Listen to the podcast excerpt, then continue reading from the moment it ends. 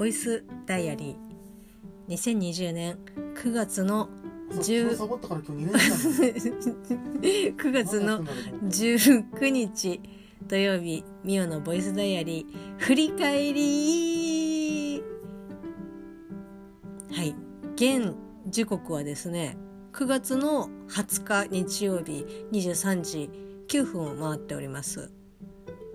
まさに振り返り時間を遡る逆行しながらお届けしているわけなんですけどうわじゃないよ。何？ちょっとね忘れないうちに今までだったらこうねもうあと2日ん？もう1日ぐらいボイスダイアリーやってないところがあるんですけどそこからこう遡っていくみたいな感じなんですけどもう覚えてる。キンキンのところから潰していこうかなと思って。やってませんでした。今日3日分やなきゃいけないんじゃうるさいな。まあそれで19日の振り返りをしたいと思います。午前中ですねかりちゃんとラジオ体操をやらせていただきましてで大塚の方でちょっとおみこしではないんですけどお祭り関係のことがあったので私とあといつも私が担がしていただいている例の会の役員の方たちと一緒に大塚の方にちょっとご挨拶しに行ったんですけどだからまあおみこしの服は着てないですけど斑点を本当に今年初めてですかね。もう去年の末ぐらいまあ秋口ぐらいからもうちょっとコロナの影響が強くて秋口じゃない。夏ぐらいから影響が出始めてていやちょっとこれは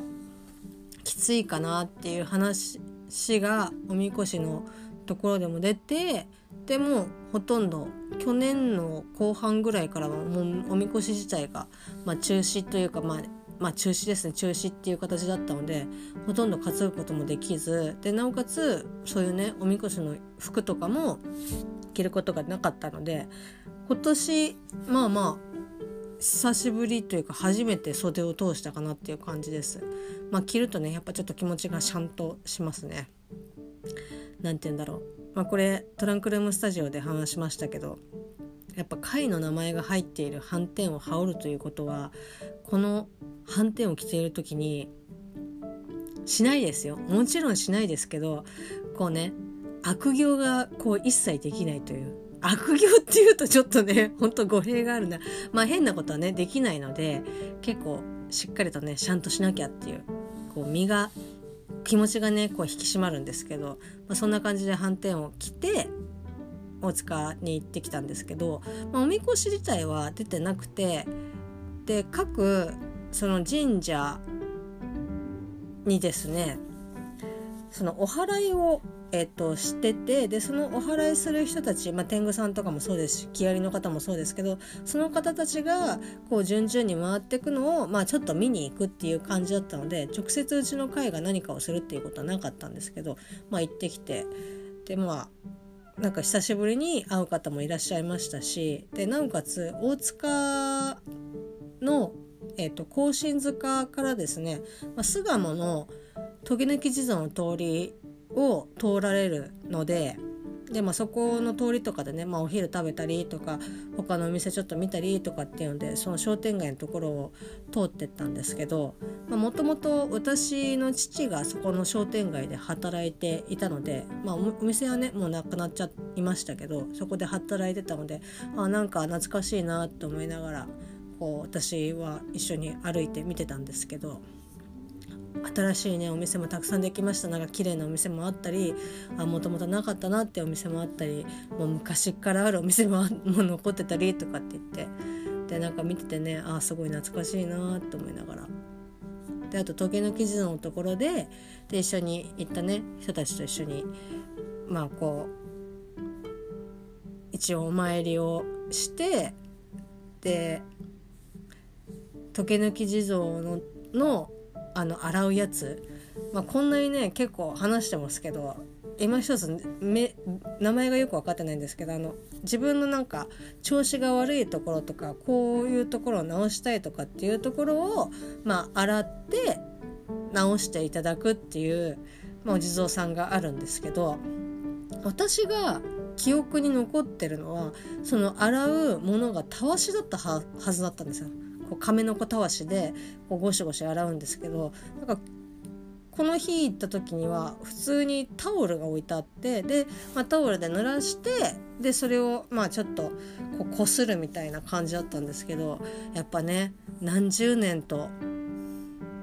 たわしで洗い続けられたお地蔵さんなのでこれ以上ねたわしでやり続けるとやっぱ剥がれてきちゃうのかなって思ってだから今はタオルでねまあこうまあ気持ちですよね結局本当に綺麗にそこを削り取るとかではなく、まあ、ここがね良くなってほしいなとか直してほしいなっていうところを撫でるっていうことでまあまあいいのかなっていう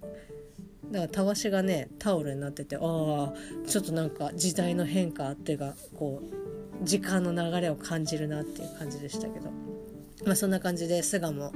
と大塚過ごしましてで道中ですね、まあ、一緒にあの行った友達の娘ちゃんもですね来まして。で豊島園に豊島遊園地に行った帰りに前回ですねあの晩ご飯食べる時に娘ちゃんがちょっと来てくれたんですけど今半とそこからまたさらにこうちょっとね成長してましたね。実際生まれてたから半年は経ったんですけどまあ本当赤ちゃんといえば全然赤ちゃんです、まあ、全然喋れないですしこう意思疎通とかもねなんとなくですけどもうねいやもう可愛いですね。であの抱っこしてもほとんどなんかこう抱っこして泣くっていうこともないですしただなんだろうなそのベビーカーとかそのチャイルドシートとかで寝ているのがあんまり好きじゃないみたいででこう抱っこしてね。で抱っこして座らせといてもこうぐずると。なんかこう自分の足で立ちたいっていう意志がすごい強くて。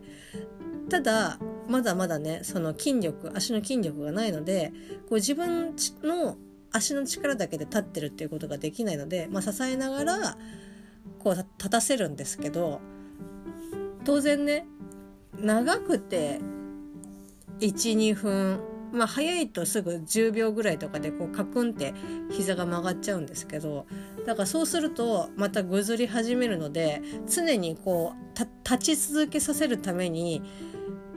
高い高いみたいな感じでこう体を上下に揺らすんですけど、まあ、その娘ちゃん現時点で8キロぐらいなのでこの8キロをですね上下常にさせてるっていうことが結構しんどくて最初はねなんかこううわーとかって言って自分も楽しみながらやってましたけど帰りの車の中マジで腕上がんなくてあちょっと結構しんどいなって思ってその時点でですね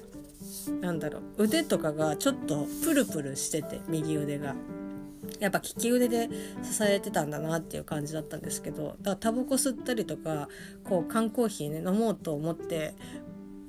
こう口元に腕を持ってこうとするとあの明らかにこう小刻みに腕が震えているみたいな。あこれ絶対筋肉痛はしてくるなっていう感じだったんですけど。で今日あ今日っていうかね次の日迎えて、まあ、筋肉痛がっつりきましたよね。もう今肩ら辺とかもあこれもう明らかにこう筋肉痛というか筋肉がねこう破壊された後だなって言ってやっぱねいくら可愛いですけど8キロをね常に持ち続けるっていうのは大変だなって思いました。あと腰もねやっぱちょっとやられましたしこれをさやっぱ24時間ずっと一緒にいる、まあ、友達ね、まあ、ご夫婦もそうですけどお父さんお母さんとかいやもう本当に大変だなと思って。でもちろんね自分たちがこう負担がないようにって言っていろいろ試行錯誤して生活されてるみたいですけどまあそれでも本当に大変だなってたまに会ってこうやって遊ばして遊んでねいただけるからまあ可愛い楽しかったで終わるかもしれないですけどやっぱこれずっと一緒にいるってなると、まあ、それだけではこう乗り越えられない部分もやっぱあったりとかするのかなって思って。ちょっといろいろ考えさせられる瞬間もありました。ただねやっぱね可愛かったですね。もうねあのこうねよだれがねこうペシャってペシャって落ちる時とかもうよだれの洗礼は受けてもうだいぶもう慣れたので全然よだれをねつけられることは抵抗はないんですけどそんなにためなくてもみたいな。すごいなと思って。え何？さっきがさチラチラチラチラ見てるけどさ。何も言わんの？そう。まあそんな感じでですね。えっ、ー、と大塚で過ごし娘ちゃんとも過ごし楽しいね時間を過ごしたんですけどまあ帰ってきたのが3、4時ぐらいかな。4時ぐらいに帰ってきて4時3時かな。3時か4時ぐらいに帰ってきてでそっからいやちょっともう眠たいし、まあ、家でちょっとゆっくりするのもいいかなっていうふうに思っていたんですけどまあちょっとね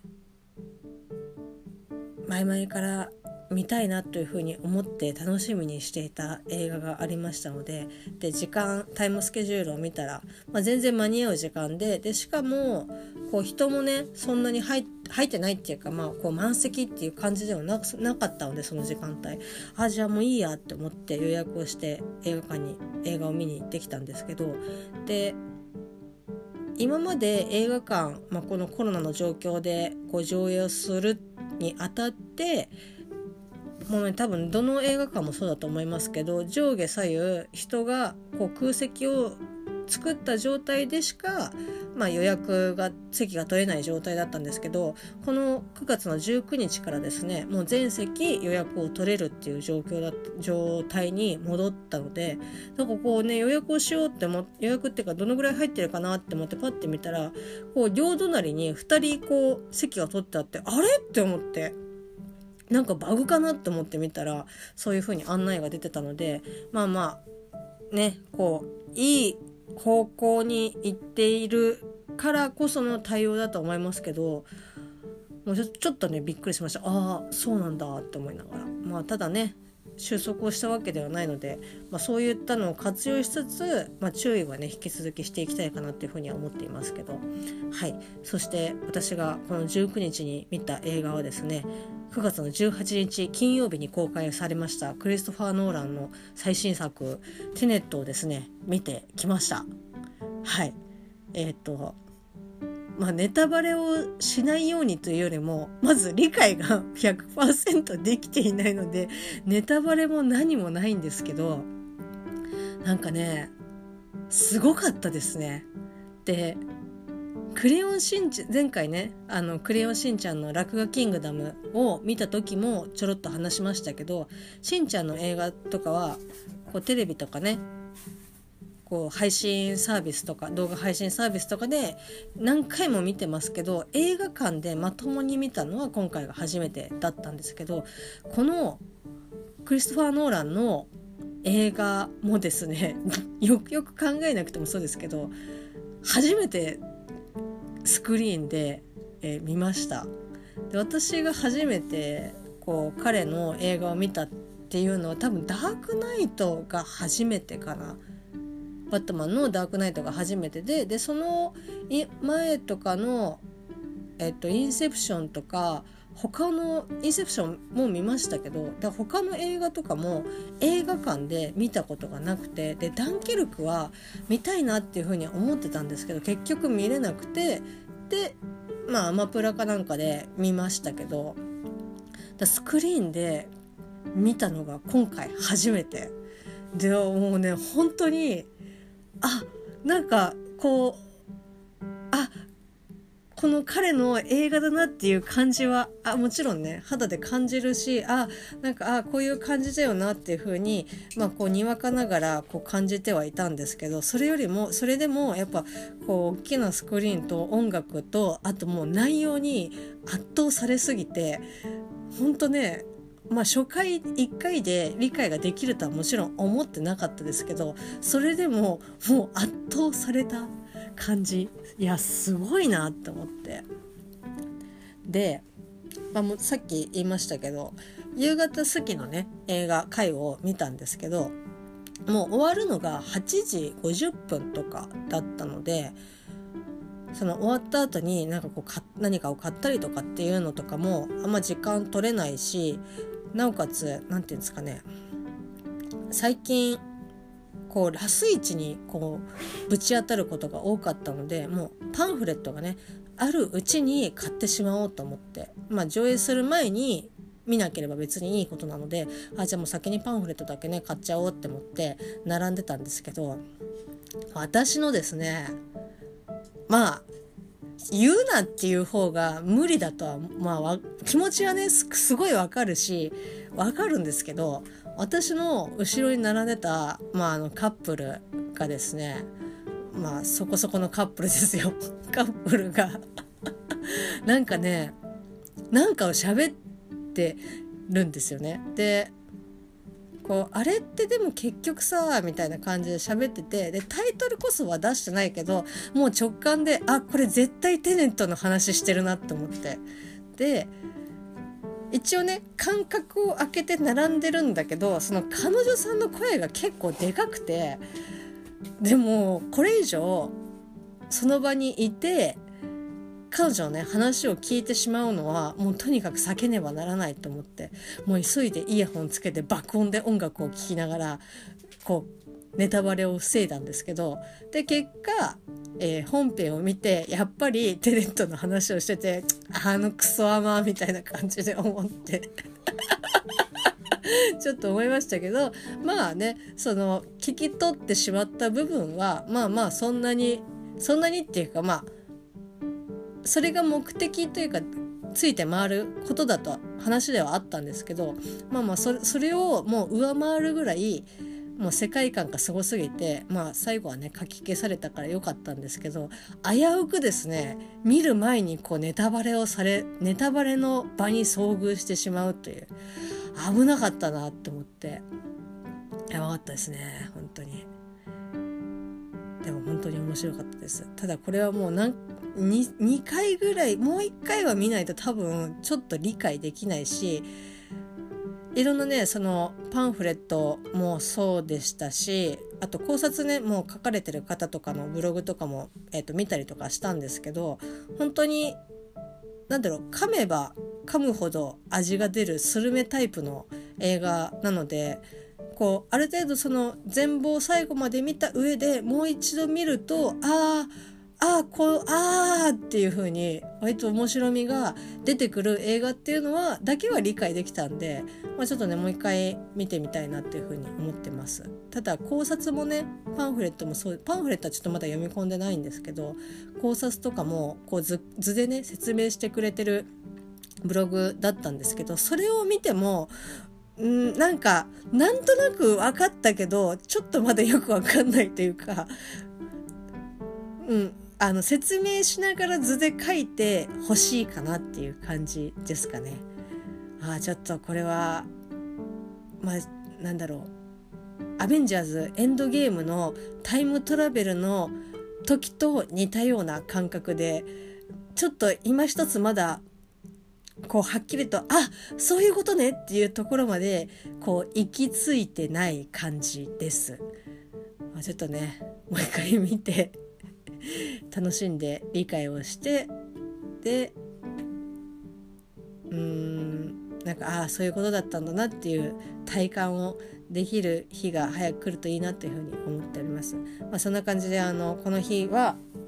まあ、映画をね見れてでしかも久しぶりにあなんかもう本当にあ映画見たなっていう感じで楽しんだ一日でした。さあそれではですねまた振り返りでお会いしましょう。またね。